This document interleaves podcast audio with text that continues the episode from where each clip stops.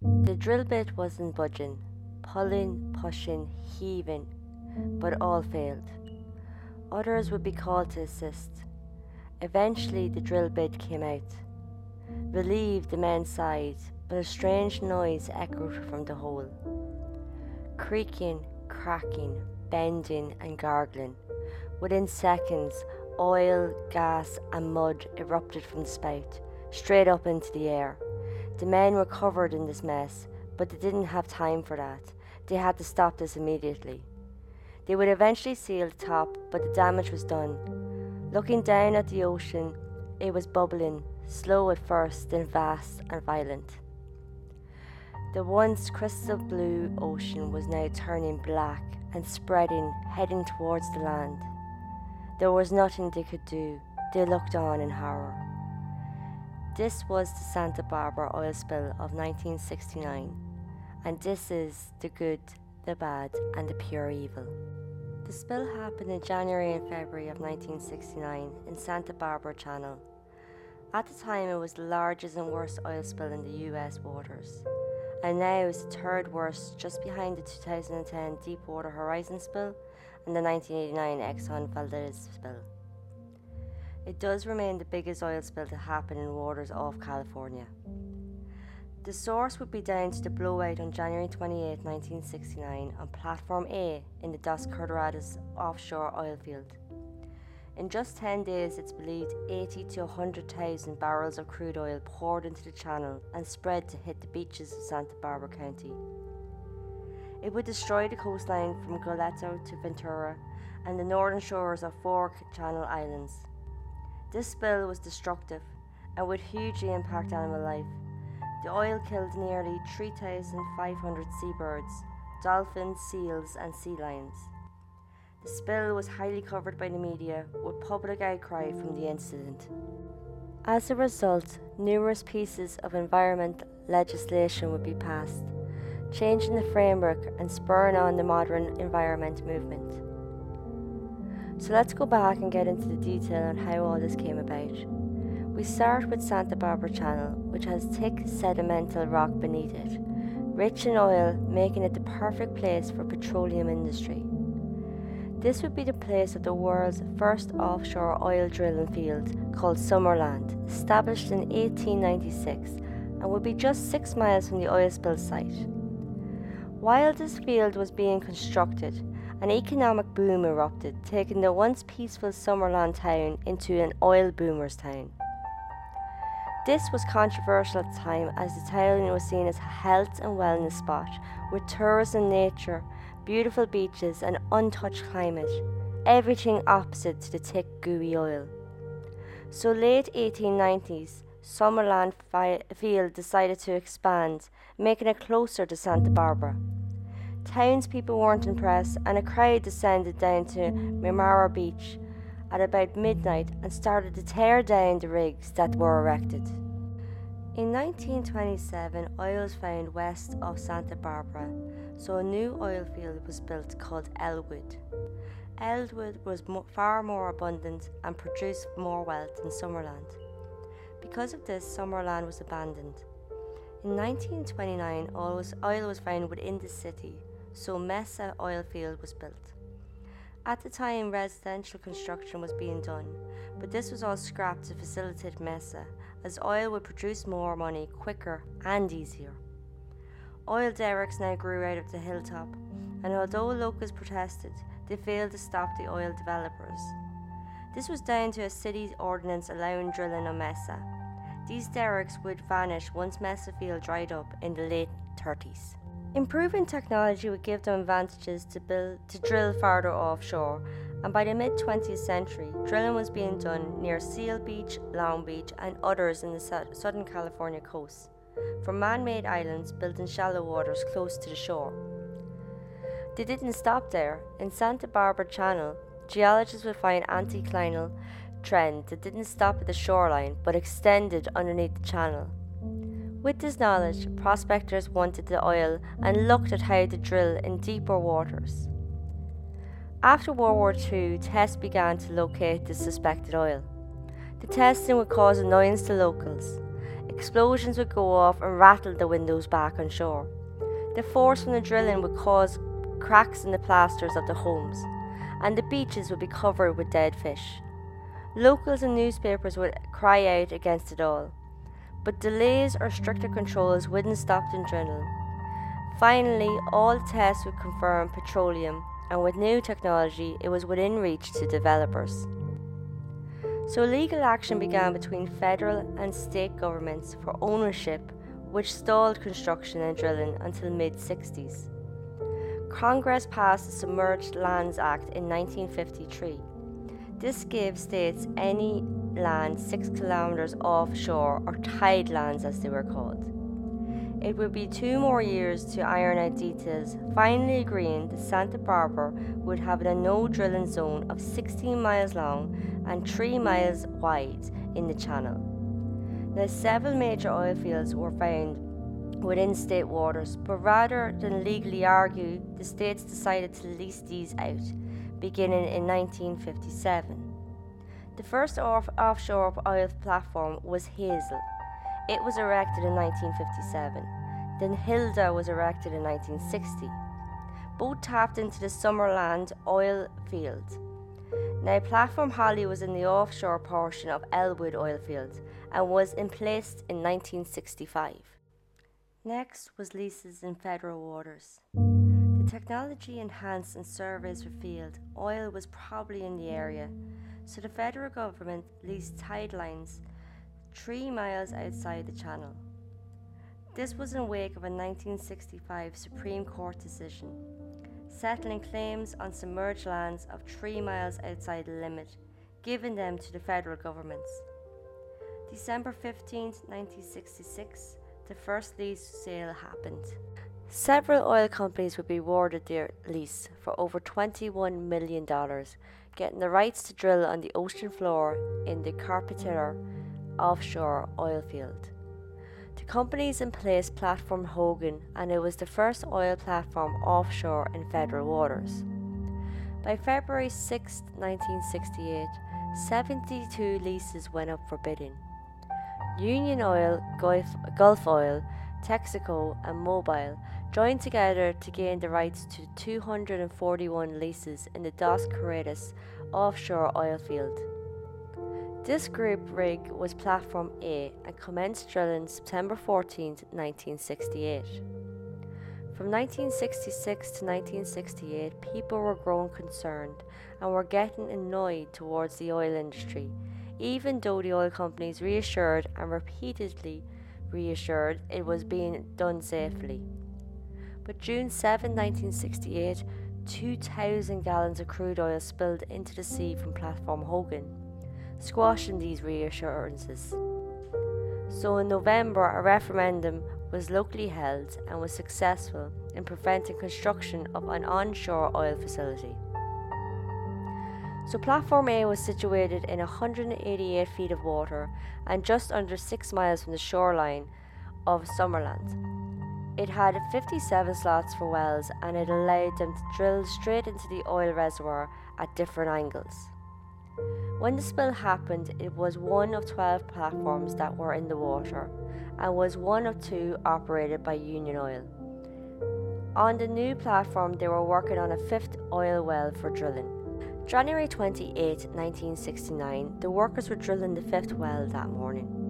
It took them 14 days, but they finally met the desired depth of 3,479 feet. Now, only the top 239 feet was fitted with a steel conductor casing. The rest was to be fitted the same once the drill bit was out. But within minutes of removing the drill bit, oil, gas, and mud erupted from the air, covering the men on the rig.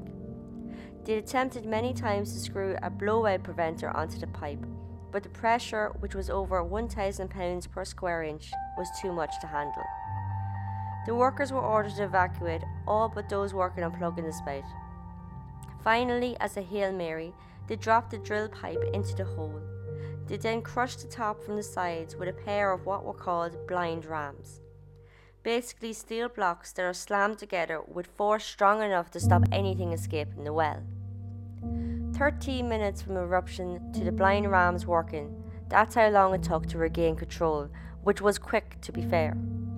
But as the workers sighed relief, they, along with those in the boats, noticed the ocean violently bubbling into the surface.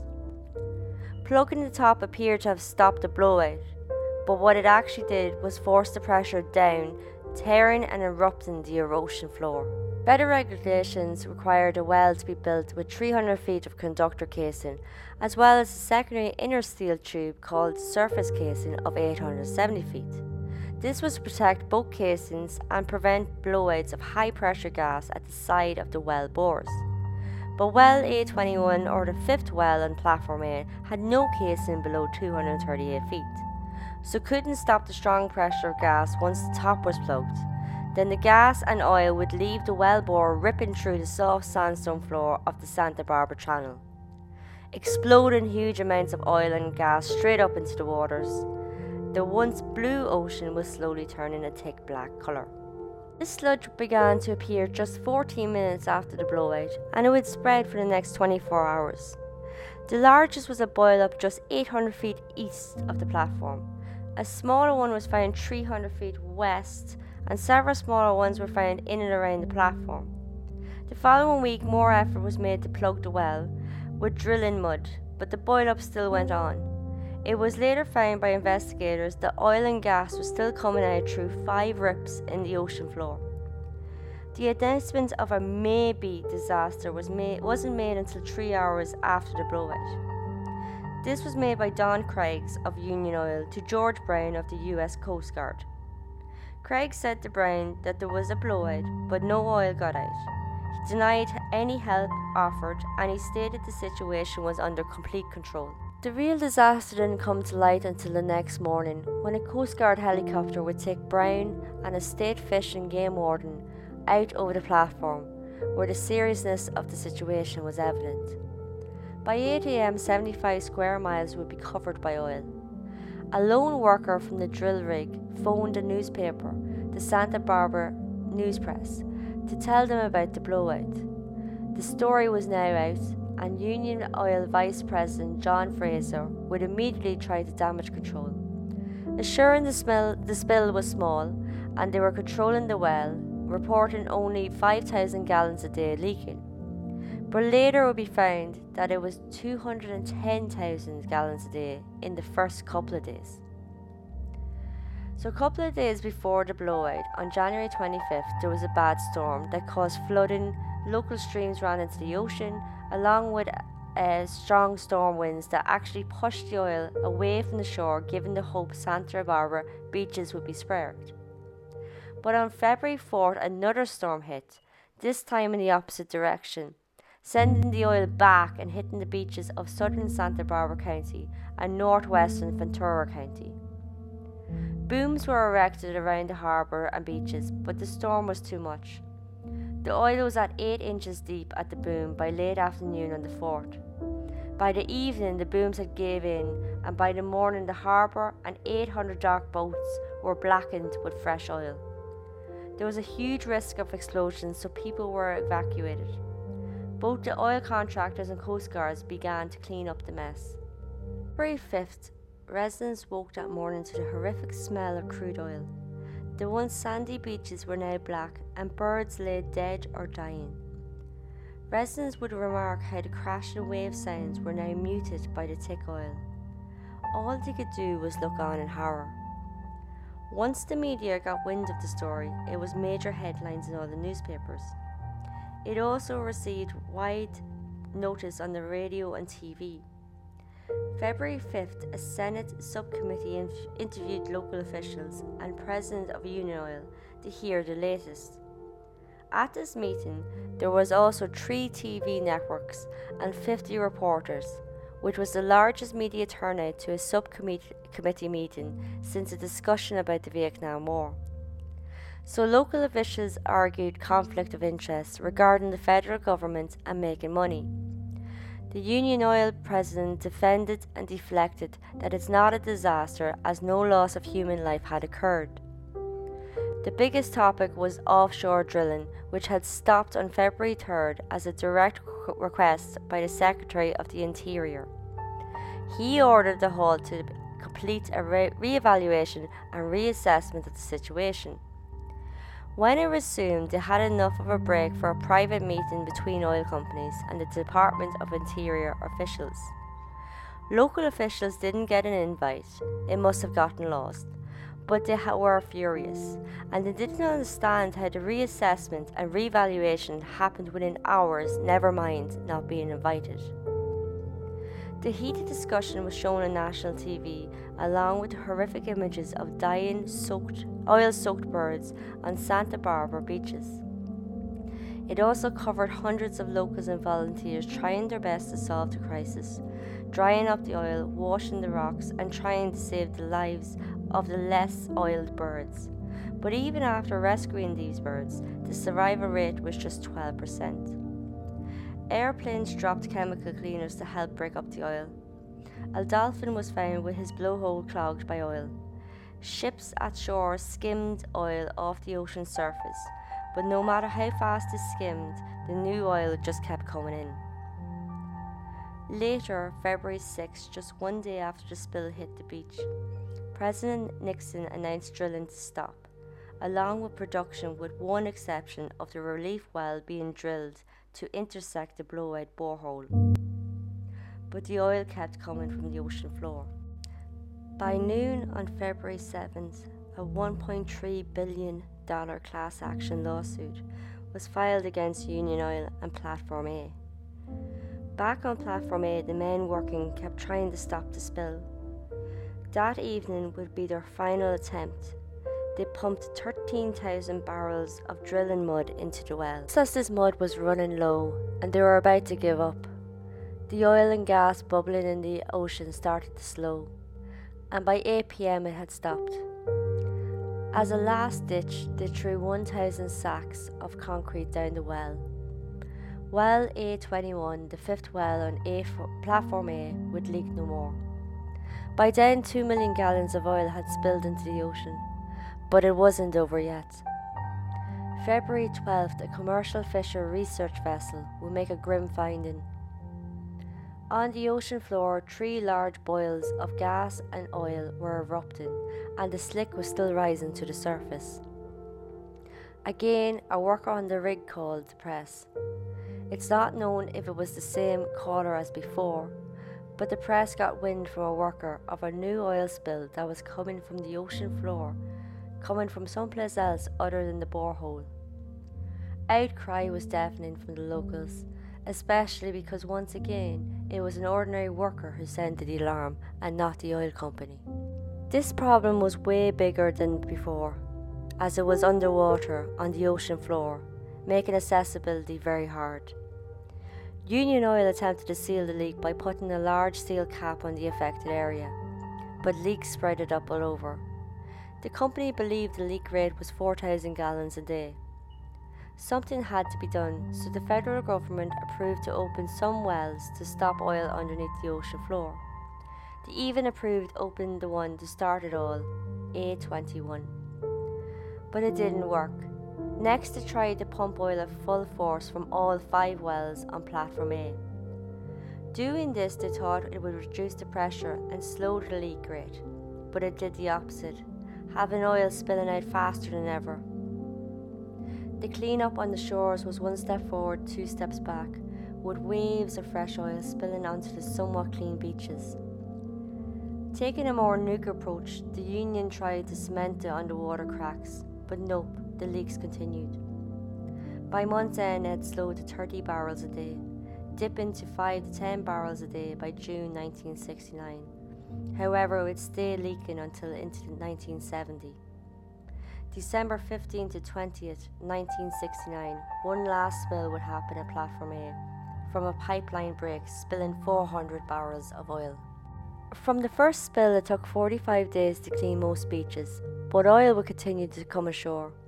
By June 1st, most beaches could open to the public, but it wasn't until August 15th that the more rocky areas were cleaned. Oil though continued, and by August 26th, the harbour had to close once again, as it was back covered in oil. Those cleaning would go out on boats and use straw to gather the oil, just as they did six months before. So, when a horrible tragic event happens, the president dons a visit, and on March 21st, President Nixon landed in Santa Barbara to see the spill and the cleanup. While there, he took a helicopter out to see the channel, Platform A, the polluted and half clean beaches. Coming back on land, he spoke to residents, promising them the moon and the stars would improve in how environmental problems are handled. He advised a halt to all offshore drilling and told reporters the Department of Interior would expand the buffer zone in the channel an extra 34,000 acres. And where the previous buffer was, is now zoned for ecological preserve. But by April 1st, the Day of Fools, ironically, the ban was lifted. Drilling began on five leases in the channel with apparently stricter oversight. This, though, really pissed off the locals. To add insult to injury, August 15th, the Department of Interior gave the go ahead for Sun Oil to build platform Hillhouse, which was beside platform A. Those building the new platform would be harassed by protesters from start to finish, from the shipyard down the coast and then at the channel. A fish-in would be staged with boats and helicopters swarming the platform claiming to be fishing and wouldn't leave until the Supreme Court dealt with the appeals against the platform. While protesting, constructions continued. An accident would happen when a crane lifting the platform off a barge accidentally dropped the platform, ending legs up in the water, just missing the protesters. While it floated upside down, annoying the residents who were sick of oil company accidents, the Supreme Court denied the appeal and let Sun Oil go ahead. November 26, the platform was finally installed correctly. The last platform built of the four in Dos Cuadras field was in 1977. The environmental effects of the spill happened straight away and were horrific. Birds found dead totaled 3,686, but the number is thought to be far, far higher. Sea lions and elephant seals were found dead, but the exact number isn't known.